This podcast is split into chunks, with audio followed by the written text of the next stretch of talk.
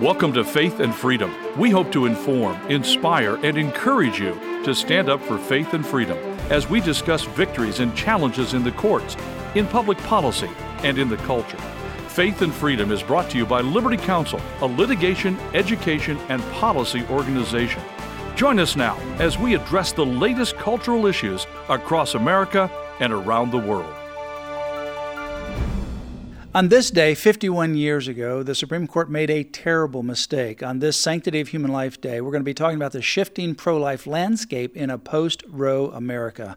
I'm Mat Staver, founder and chairman of Liberty Counsel. Joining me on Faith and Freedom is Holly Mead. Well, this is an amazing day of celebration and, frankly, also of mourning, too. Mourning because of what the Supreme Court did 51 years ago on January 22, 1973, when they issued this infamous Roe v. Wade abortion decision, along with the Doe versus Bolton decision as well, that opened up the floodgates for abortion through all nine months of pregnancy for any reason at any time. And as a result, 60 plus million babies have lost their life just in America alone. In fact, even now, abortion is the leading cause of death in America and around the world, with about 44.6 million deaths from abortion worldwide in 2023. That's staggering, yeah. Holly.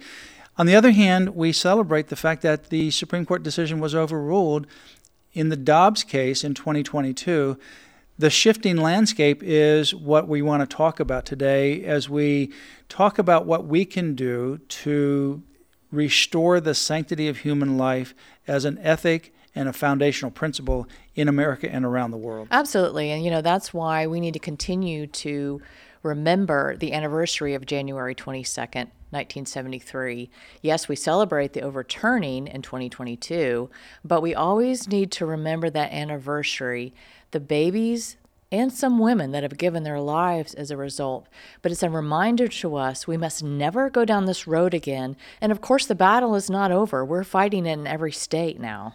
Yeah, every state is where the battlefield is, and we'll talk about that a little bit more in the broadcast. But since Roe was overturned in 2022, a study found that about 32,000 babies' lives were saved in states with abortion bans in the first six months of 2023. That's incredible. Yeah, and births rose by 2.3% on average mm-hmm. in states with abortion bans. But you know that that's such a reminder that many women don't know what they're getting into. You know, they have a crisis pregnancy, they think, oh, okay, I'll just solve the problem by having an abortion.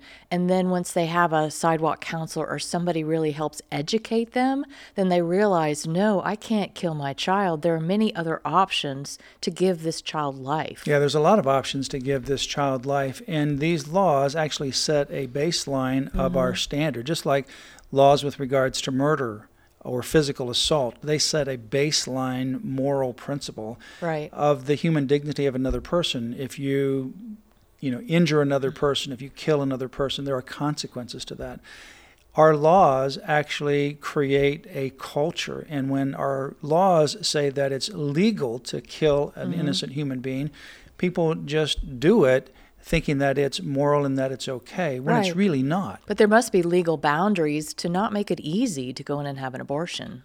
The pro abortion Guttmacher Institute said that obviously there's a lot of states where abortion is still legal, and that abortion rates actually increased, they say, certainly in those states where it is legal, but it decreased significantly in other states where you have significant bans on abortion. Uh, we do know that this battle over abortion has been shifting from the surgical abortion procedures to the chemical abortion procedures, which chemical abortion now exceeds or is at least equal to the number of surgical abortions. In that case, mm-hmm. there's a mm-hmm. case now before the U.S. Supreme Court. We'll talk about it on another program that deals with these abortion pills through mail order. They're and actually that is is a big case that'll come out this year. Yeah, actually, they're the majority of abortions now are these chemical abortions, over fifty percent.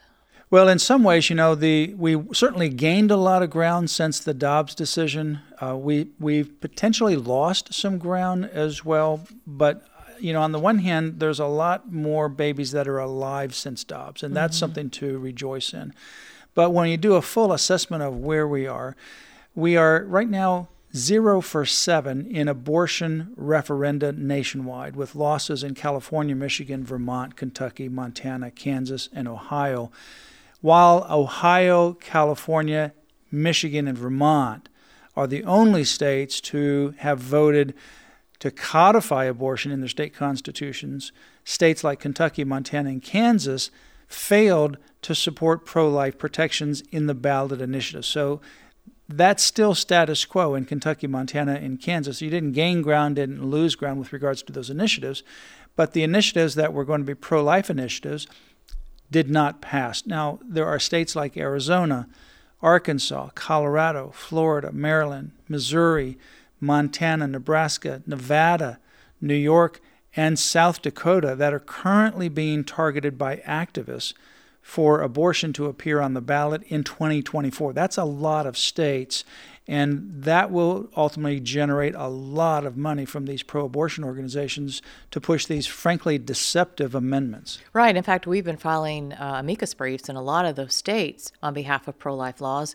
and we're actively involved in Florida representing the Florida voters against extremism and going. As well as Liberty Counsel in that case. Yes, Liberty Counsel, well. and going to the Florida Supreme Court to argue against that deceptively worded abortion amendment that could be on Florida's ballot in November. Yeah, and we'll talk about that in a separate program. But uh, what we're doing in Florida, we plan to also consider doing in all these other states that I mentioned where there is the attempt to get abortion on the ballot. So there's one thing you have to, in some of these states, get enough signatures to get abortion on the ballot. And that varies from state to state based on state law. But generally, most of these states have a requirement, and it may vary from state to state.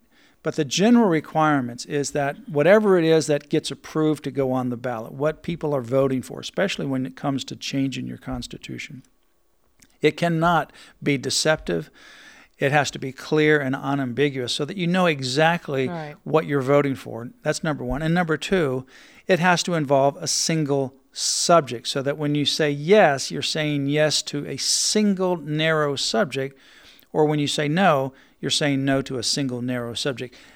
That is a requirement that's typically across the board. Mm-hmm. We'll expand on that more in another program with regards to our litigation in Florida.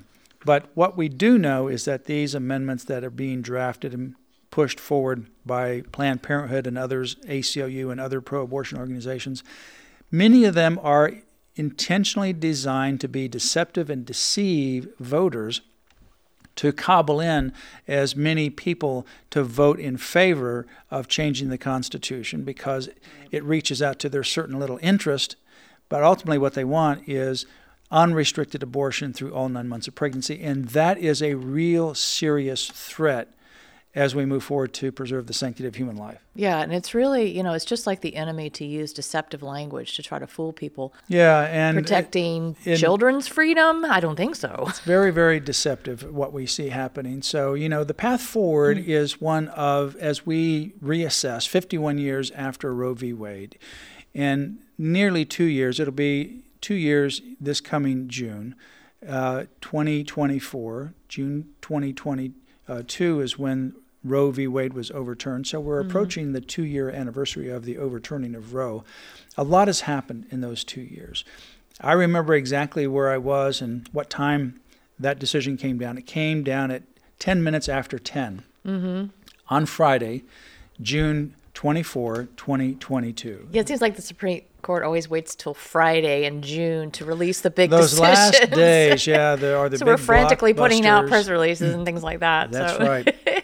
But that one was one that we, you know, that was a different I- issue because you remember we got the leaked opinion right, the leaks. that came out in May on May the 2nd. same day that our decision from our Boston flag case yeah, came out. May the 2nd. So, it yeah. came out. Our case was released uh, just after 10 o'clock on May the 2nd. And then later, at the end of the day, the leak of this Dobbs decision came out as well. Yeah. But it's a great celebration as we come into this Sanctity of Human Life week and look back 51 years, the terrible scourge of abortion, where you have 64 plus million or so babies that have lost their lives under Roe v. Wade. And like I said, we should never keep silent so that we ever go down that road again. Absolutely. And so we urge you to not only reflect, uh, be thankful, but to be resolved to pray, to vote, and to work to protect and preserve the sanctity of human life. Lives depend upon it, not just the little babies, but the mothers, the parents, the families, our whole culture, our whole society. For more information, visit Liberty Counsel's website, lc.org forward slash life. You've been listening to Faith and Freedom, brought to you by Liberty Counsel. We hope that we have motivated you to stand up for your faith, family, and freedom. Get informed and get involved today. Visit Liberty Counsel's website at lc.org, where you can obtain email alerts and other information to keep you informed and involved. You can also call us at 407 875 1776. The website again, lc.org.